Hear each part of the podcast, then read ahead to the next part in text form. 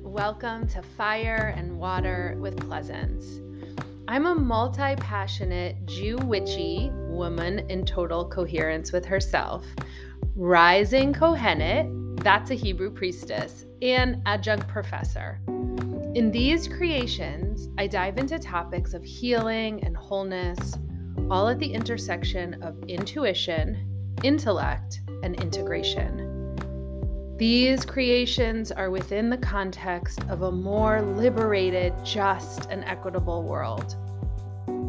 Working with elemental healing, nervous system repair, natural rhythms, and regenerative practices, I bridge the past, present, and future, weaving in global wisdom traditions and mystical teachings, translating them for our modern lives.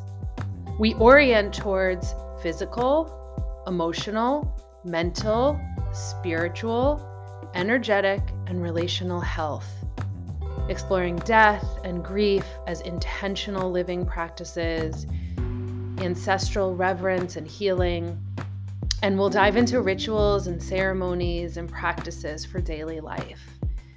Let's talk about the great mystery we are living in the sacred and mundane, the domestic and the divine. Welcome, wise ones, seekers, old souls, modern mystics. Those of us who have a deep reverence for spiritual and divine realms, and who also pay bills, maybe raise kids or communities, and tend relationships. We are the people who want to heal the earth and her children. Join me in this wild, weird, and wonderful world, and may these creations be of service to your head, heart, hands, and healing.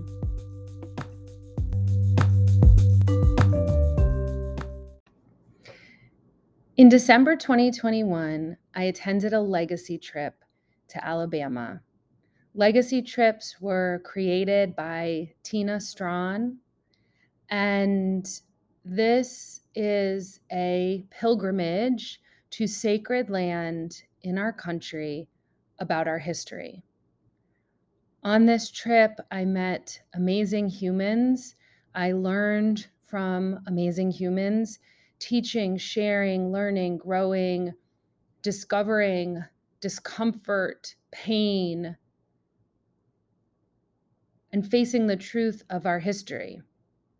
I'm recording this series of follow ups a month later with participants and teachers from our trip to integrate, to share, and to um, deepen our experience together now back in our lives after this amazing, powerful, transformative trip to Alabama. Got some notes. I'll All right. Hi, everyone. Here's my beloved Nikki. Hi, Nick. Hi. You can grab your notes. Don't worry. It's a very casual affair here. All right, I got them pulled up. Okay.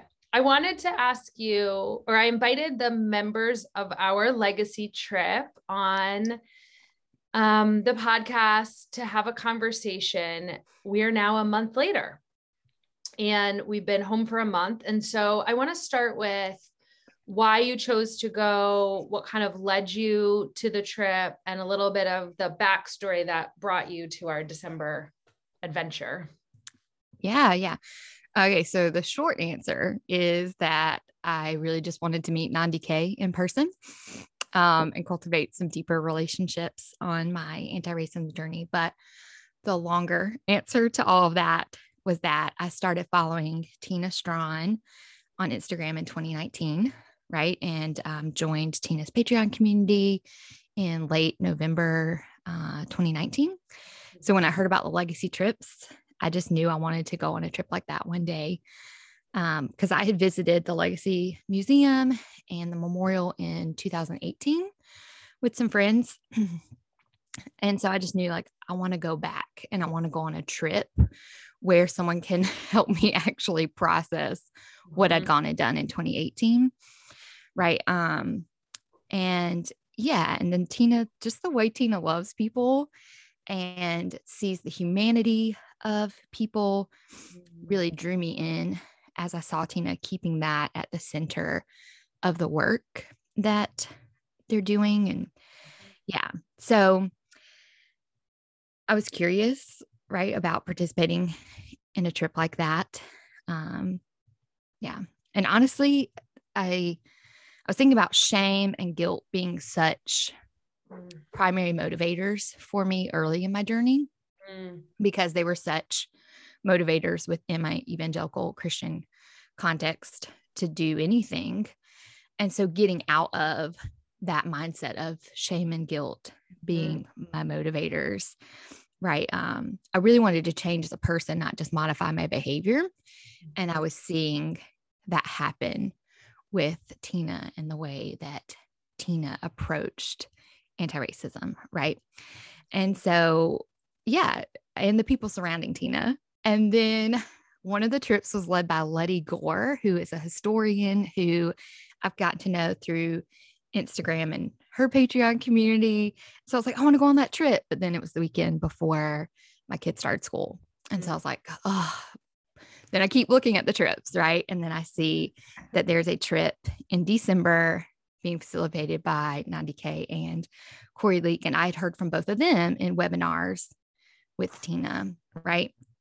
And so in one of the webinars, Nandi K and Tommy Allgood talked about cancel culture. And I just remember crying because of this redemptive aspect mm. that they kept coming back to in the conversation. And so when I started a podcast, I had reached out to Nandi.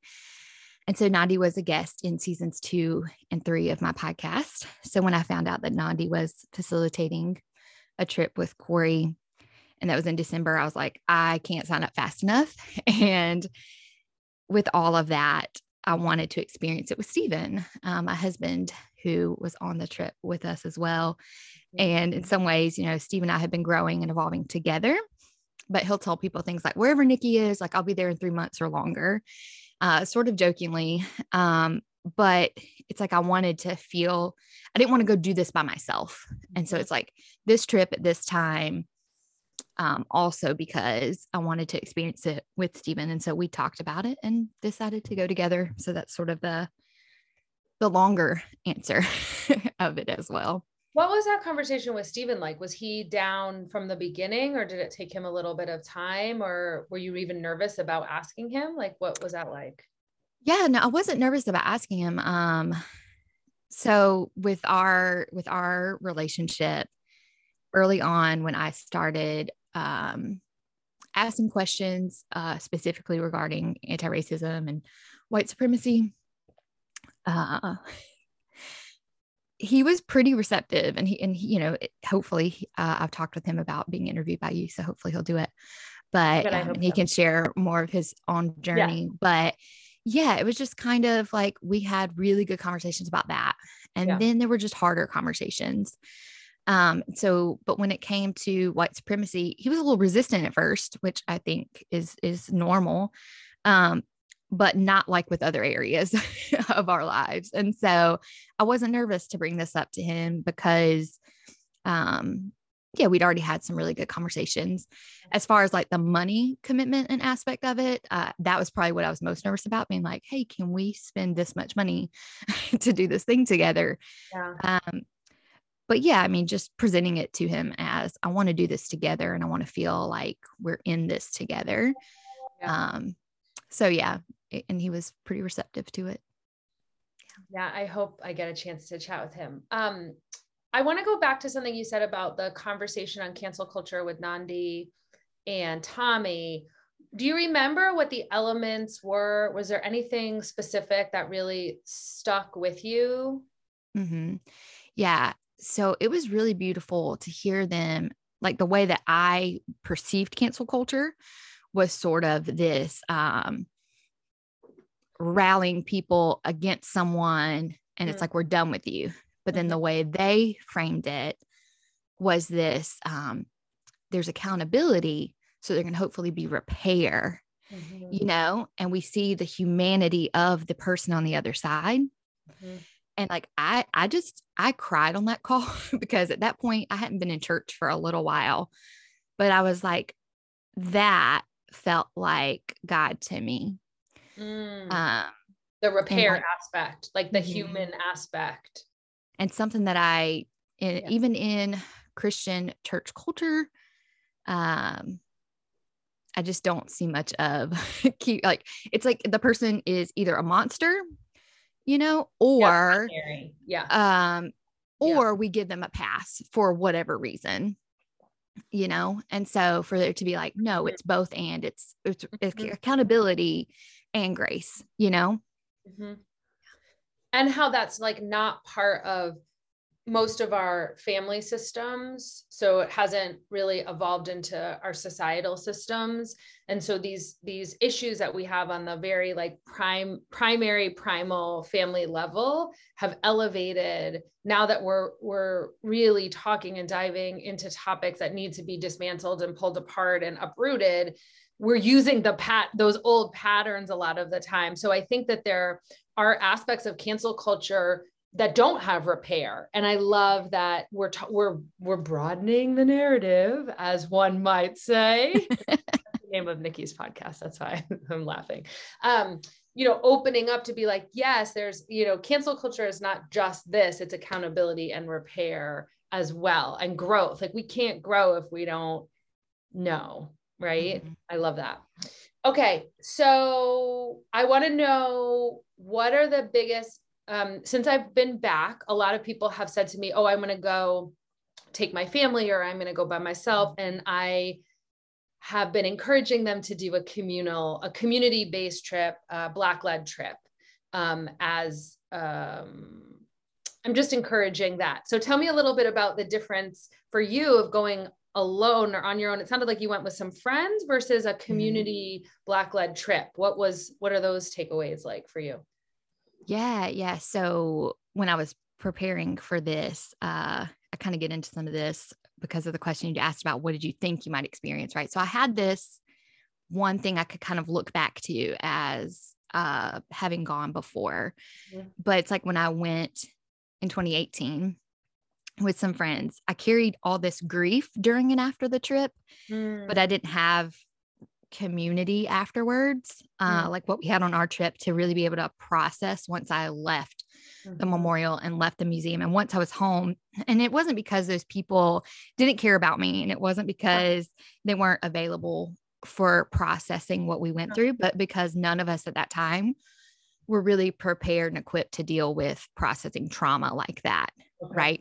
Mm-hmm. Um, mm-hmm. and what we'd what we'd witnessed and to kind of move that through our bodies at that time we we went together and it was an experience that I'm grateful for but when I came back it was like oh mm. I, I spiraled it felt like um there was some personal stuff in my life as well and I just didn't know how to ask for help after it how to process right and so yeah. So then coming on this trip, I was like, okay, I'm going to experience sadness. I'm going to mm-hmm. experience deep grief, right? Um, mm-hmm. There's going to be heaviness about this history that we're confronting, but I really hoped just to make some connections and to have some healing community, uh, just because the the people who I like, I know who I'm becoming with mm-hmm. Tina, right? And so it was like I just trusted that other people were kind of on that same healing journey. And um, yes, that was kind of how the the 2 mm-hmm. compared in a way. Um, because yeah, I mean, I will say I did experience that gravity that I knew I would, that I that I suspected I would, but this time it was mingled with more curiosity. I would say mm-hmm. uh, about what I was feeling, why I was feeling it, um, and even when we went all together and we walked across the Edmund Pettus Bridge, and Corey asked us to think of a word to describe what the people who crossed the bridge during the Selma to Montgomery marches might have been feeling, the word that came to me was this resolve, right? An abiding commitment to face and fight injustice, even at great cost. And so I heard you humming while we mm-hmm. walked, right? And I started humming to myself a song that that brings me some comfort.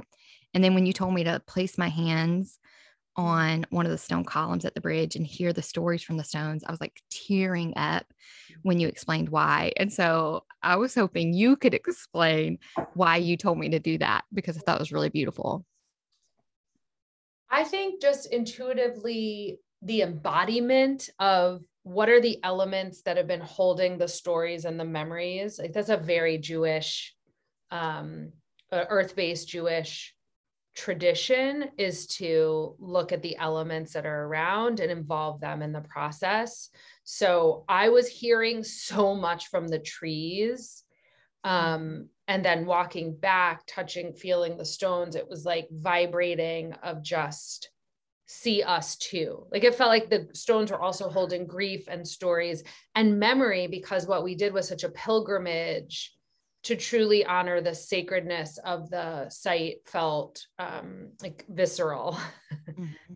and I felt like energetically you were open, you would you would be someone who would be open to receiving that. That was kind of my ancestor guidance was like invite this lovely human in to feel this. and and if it's not for her, she'll tell you. It's okay. Yeah, no, I, I just remember that being really impactful to think about this idea. Yeah. And I even saw where you posted about the trees. And I think one of the pictures of the trees that you had was from um, over the bridge, yeah. right?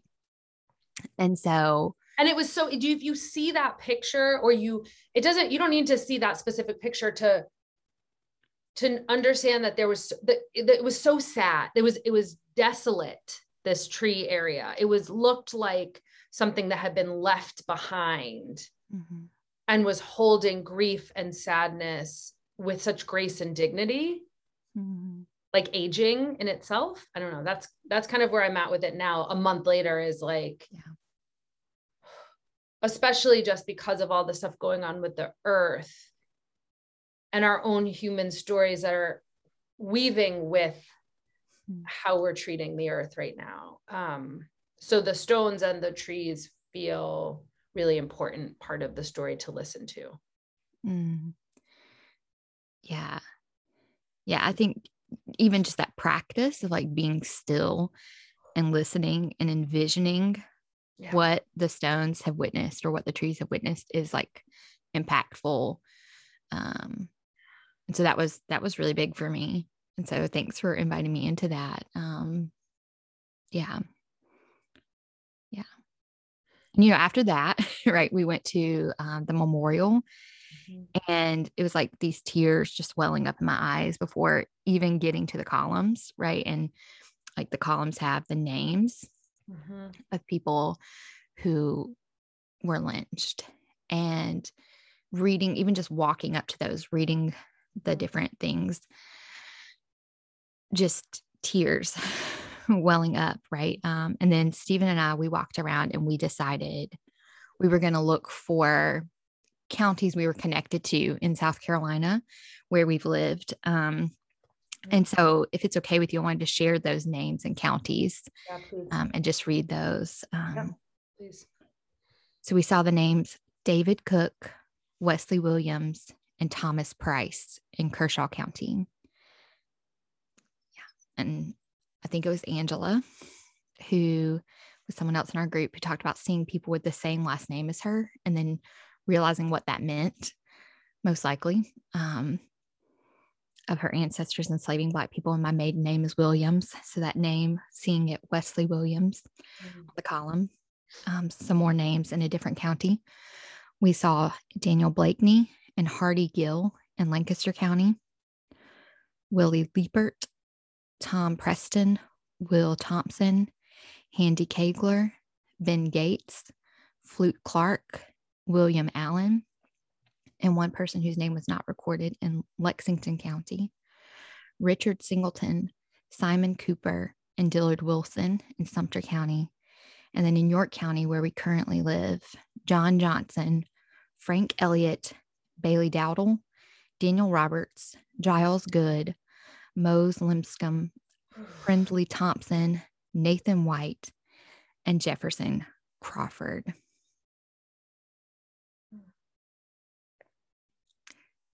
And so it was like the horror of it all that that had affected me in 2018 still hit me all over again as I read about those instances that we know about and and like understanding that there's people we don't know about.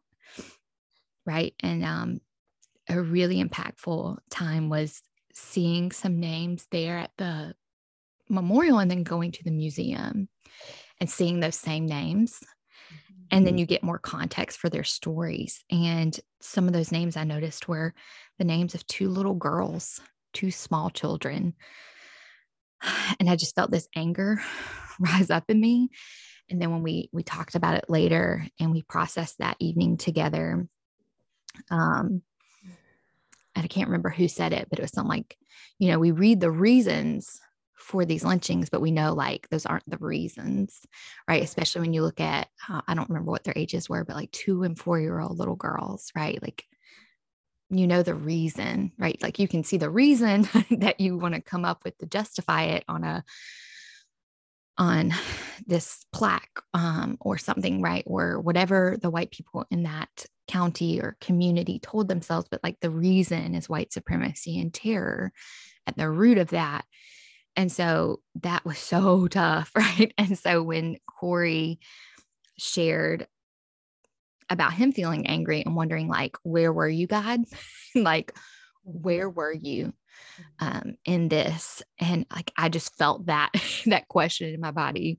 Um, right. Like, where were you, God? Which is a question I've been asking a lot um, the past few years. And so, really, um, just taking that all in, when Corey then said, hearing the songs as you get ready to leave and be like, oh, there you were, like in the songs.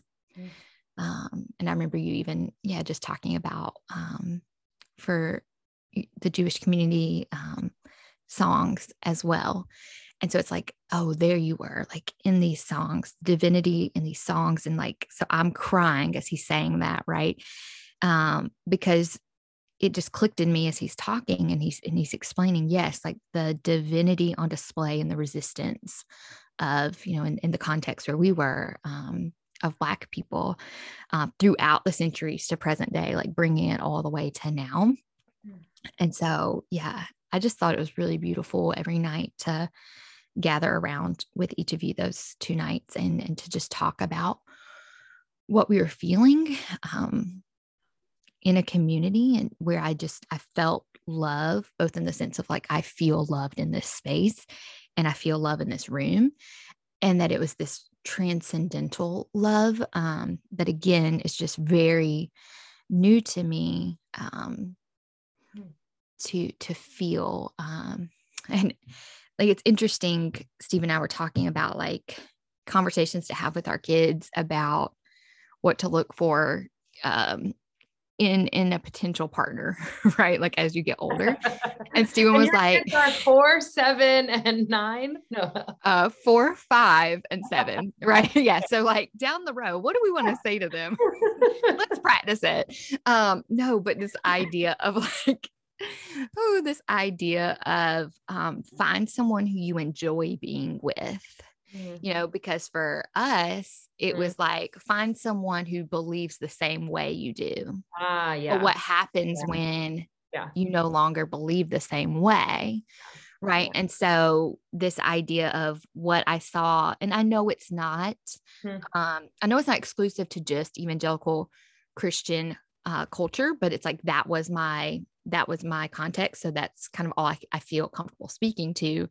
So I know it was there, this idea of you want to line up with each other on all the things. And of course, like I think there are some non negotiables when it comes to you want to find someone who loves people, you know?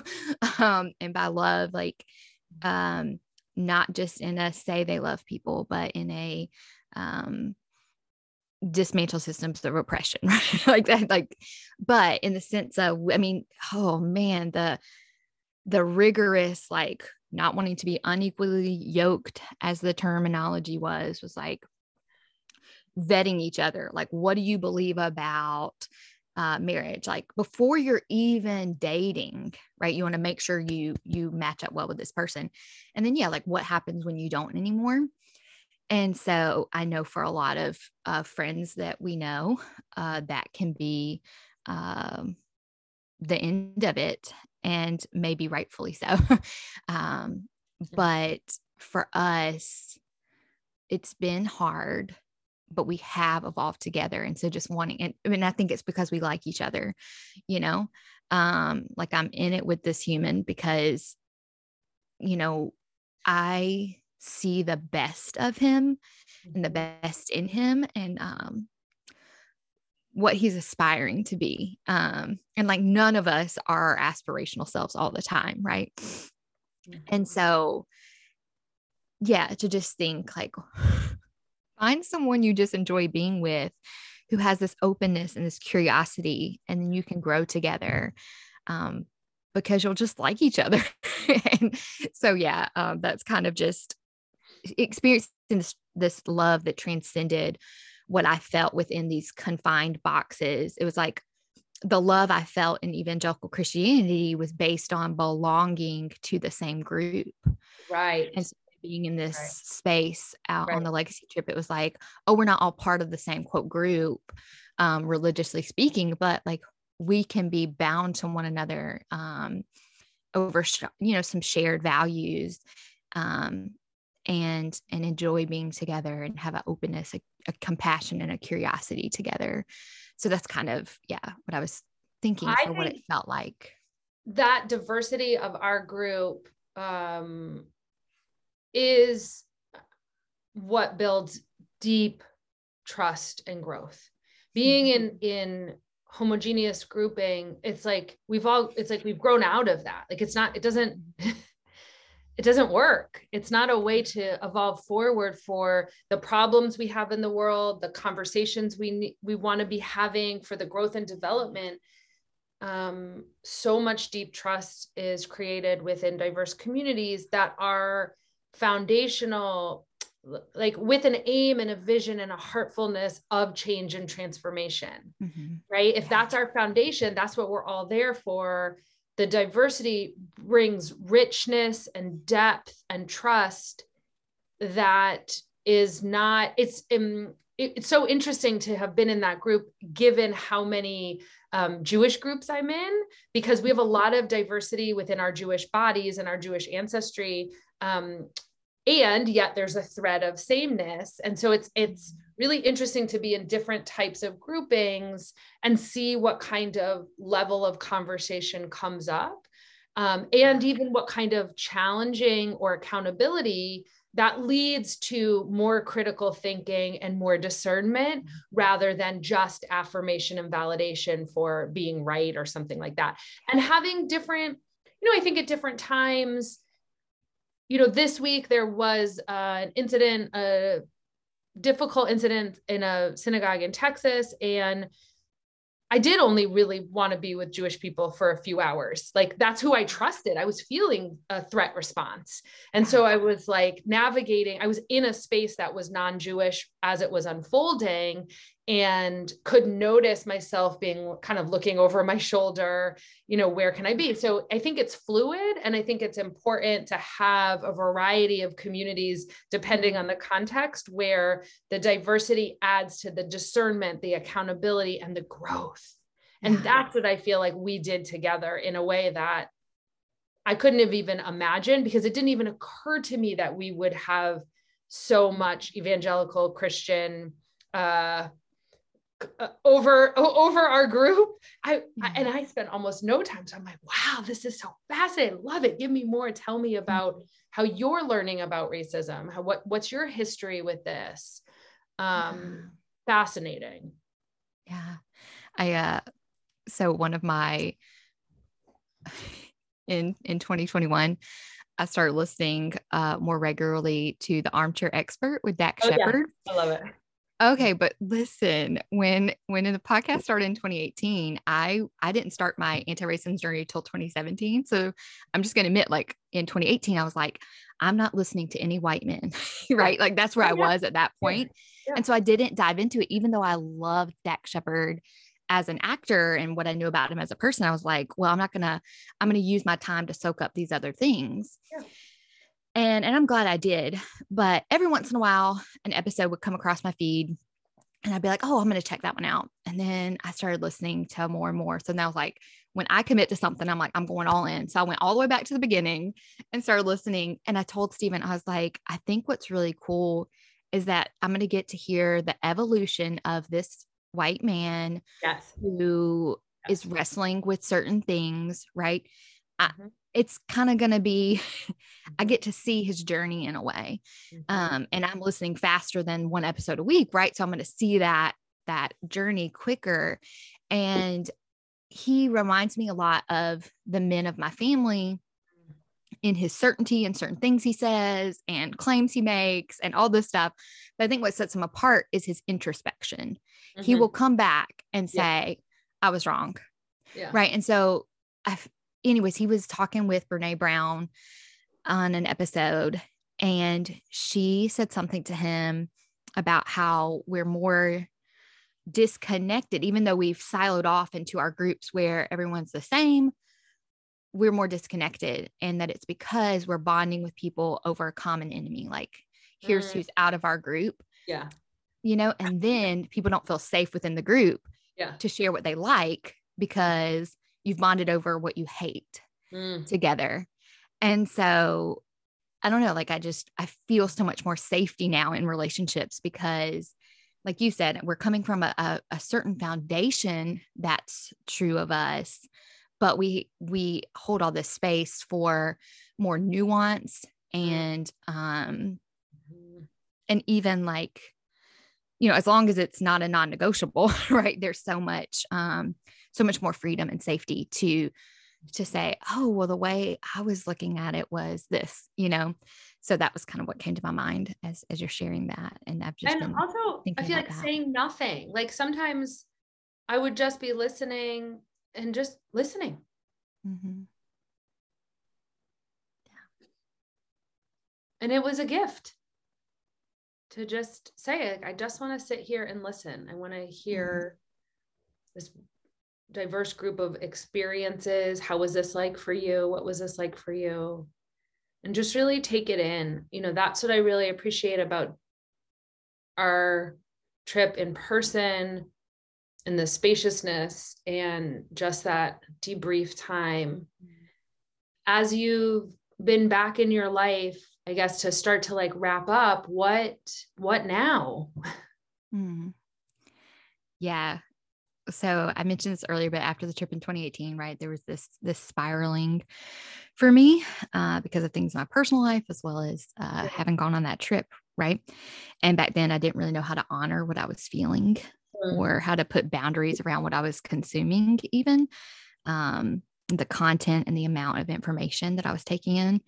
Right. And so now I'm like, oh, I'm a human. I don't have a never ending capacity to um, to consume and so, and it's something I'm still working on. But on that trip in 2018 at the museum store, I remember I purchased the Lynching in America report. And on page 12 of the third edition, I read in York County, South Carolina, nearly the entire white male population joined the KKK after it was formed. And if you remember, York County is where I live. And when I was listing those names or reading the names, York County, out of those ones that I read, had the most um, lynching victims, mm-hmm. right? Nine names uh, in York County. Mm-hmm. And okay, go ahead.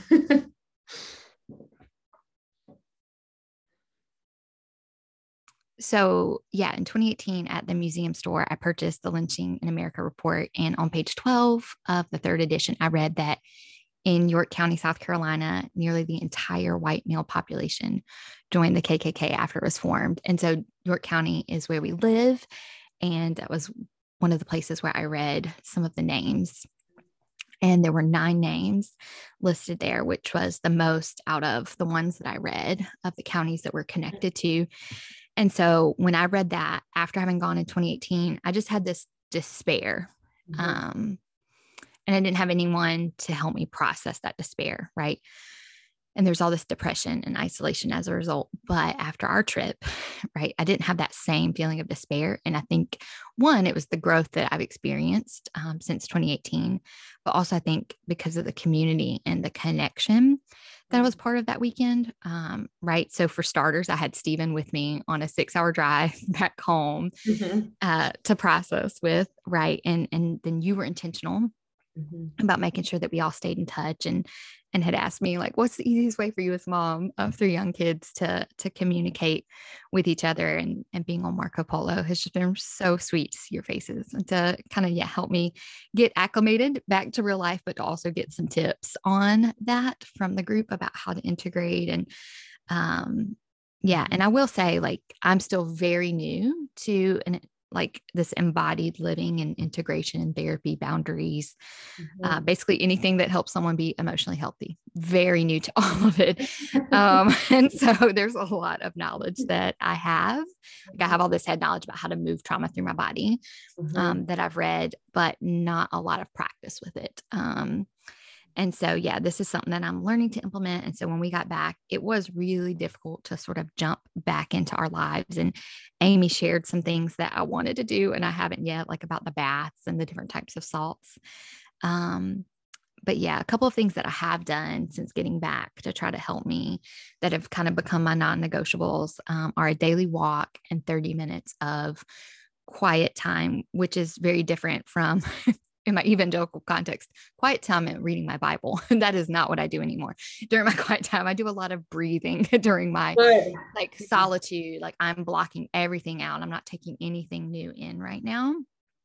And so, yeah, like I started with 15 minutes and wow. have now gotten to, to 30 minutes trying to build that stamina. Um, so, yeah, that's a little bit of what life's been like uh, until the past week with COVID 19, as you know, hitting our house. And life's been a bit of a blur since then. Um, but yeah, that's been a little bit of what it's been like coming back. And what's next? What do you feel? Was there anything? It's okay if not, because I don't I don't remember if I asked you this before, but um, anything now that you feel more like solid or grounded where you see clearly that where your anti-racist journey is going or like what are the next steps or what do you feel stronger about sharing? I know you have a podcast where you've had you can share about that. And and is there any other things that became clear after this trip for um how your what your experience is going to be like? Mm-hmm. Yeah, I think it just further solidified that I want love to guide me. Mm. Um, that's been such a such a, a, cornerstone the past couple years for me. I had a very dear friend, Miss Donna Powell, who um, passed away um, because of cancer last year, and I got to interview her on the podcast. And she had said something to me early on in my journey about how we make everything so complex, but it all comes down to love. And mm-hmm. that stuck with me. And, and that's what I talked with her about. And so, yeah, after being on the trip, it's kind of just this this further solidifying that like I want love to guide me, not fear. Mm-hmm. I don't want to be led by fear.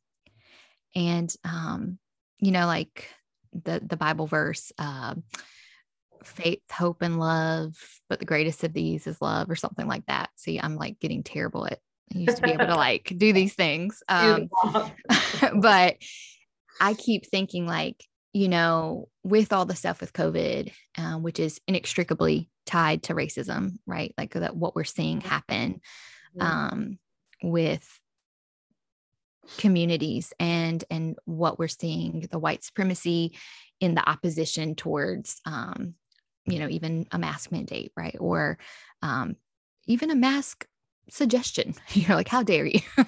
and so uh, my brother had said to me, we wore masks to one of my cousin's weddings last May, an outdoor wedding, and we still wore masks, you know, uh, more so as a, uh, especially when we saw that some of the only Black people there were wearing masks. We were like, okay, then we're going to wear our masks, you mm-hmm. know? Um, and so it's like prioritizing other mm-hmm. people, right? Mm-hmm. And so when my brother said to me, Well, faith over fear, mm-hmm. my response is, Well, what about love over faith? Mm-hmm. Right? Like, what about love driving us? And so, mm. um, if my neighbor right is telling me and a neighbor in that that broad sense of another human being if my neighbor is saying this is the way you can show love to me then i'm going to do that mm-hmm. you know and i'm going to believe that i'm going to believe this person that they understand their experiences better than i will and and know that it doesn't feel loving when i do fill in the blank so yeah i think that that just further solidified that for me um, to drill down into love and to couch myself there mm-hmm. um, and to let to let that guide me mm-hmm. Just pausing to take that in and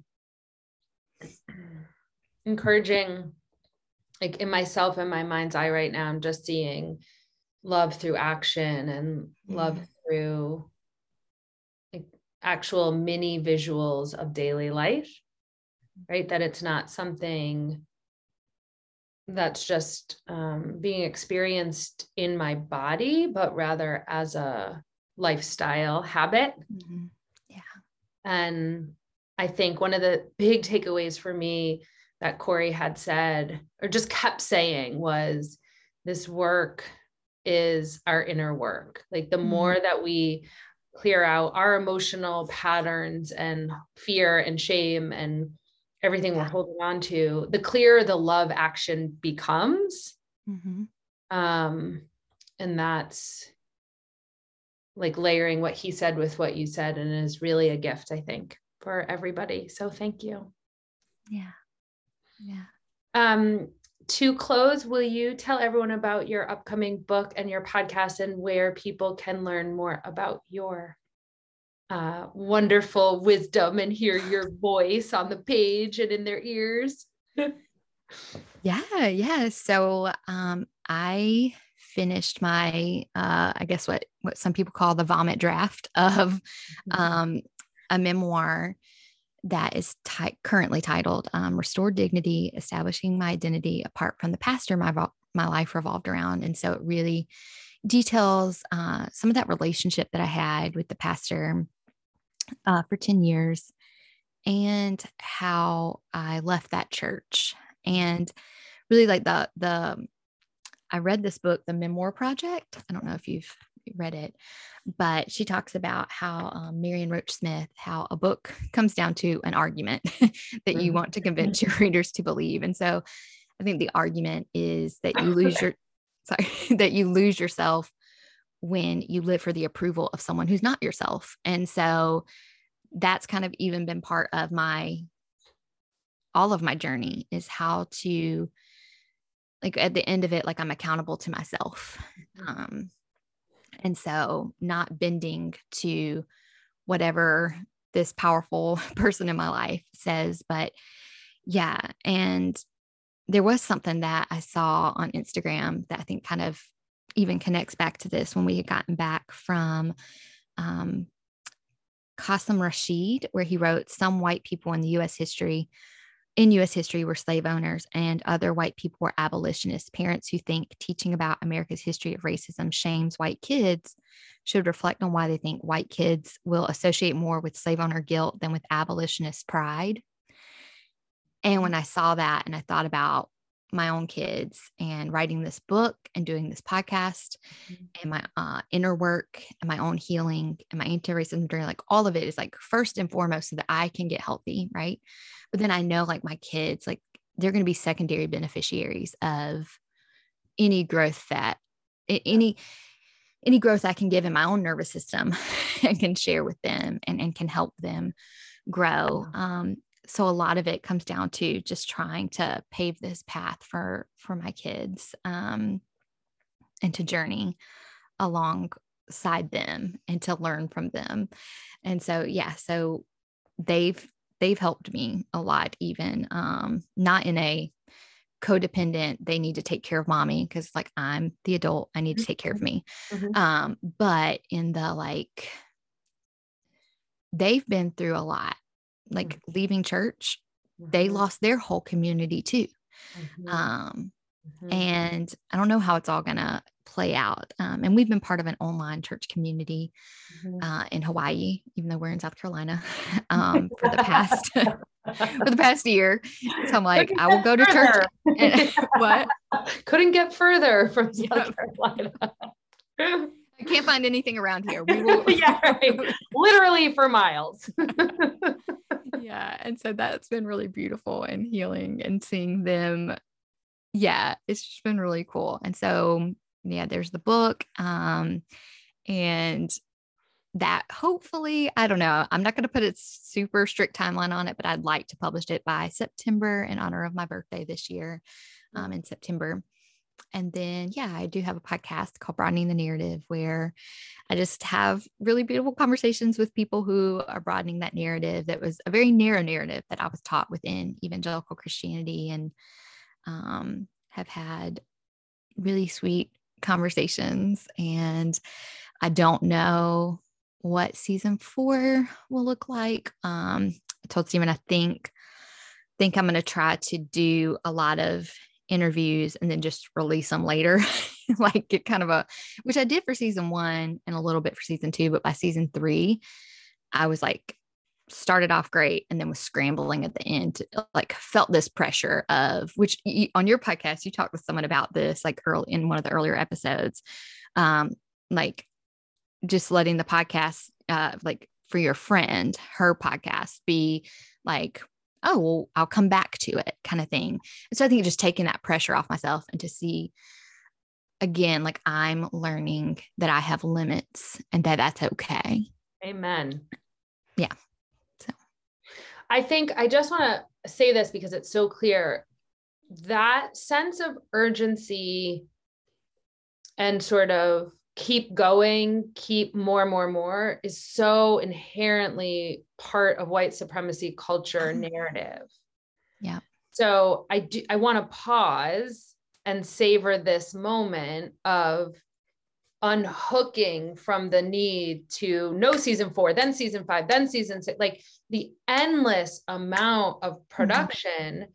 And the that key is for me is if the creative flow um, is not in the channel, then it does become something again externally motivated, yeah. which is part of where our power has shifted and been lost, and part of how the control has been the narrative over. Um, mo- you know, this is where the whiteness harms everybody. Whiteness harms everybody. And so, just the act, just the revolutionary act of having something you love and just saying, I don't know, I'm just going to pause or I'm, I'm going to do this step and then we'll see what happens is a real beautiful integration for allowing our children to live more full lives away from just work and productivity and urgency. Um, and really starting to dig deeper into worthiness and our own worthiness and value being tied to something external um, and that's something that i i just always want to be in relationship with you know like what are these areas of white supremacy culture that are harming all of us in all of these different ways? And where do we begin to slow down? Right? And it's that love over anything faith fear shame you know loving self creativity love all that.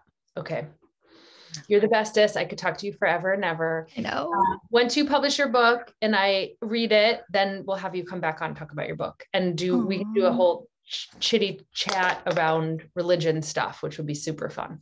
Yes, I would love that. I would love that. Thank you for asking me. It was such You're an such honor to be here. Love, love, love you. You're such a gift. Thank you.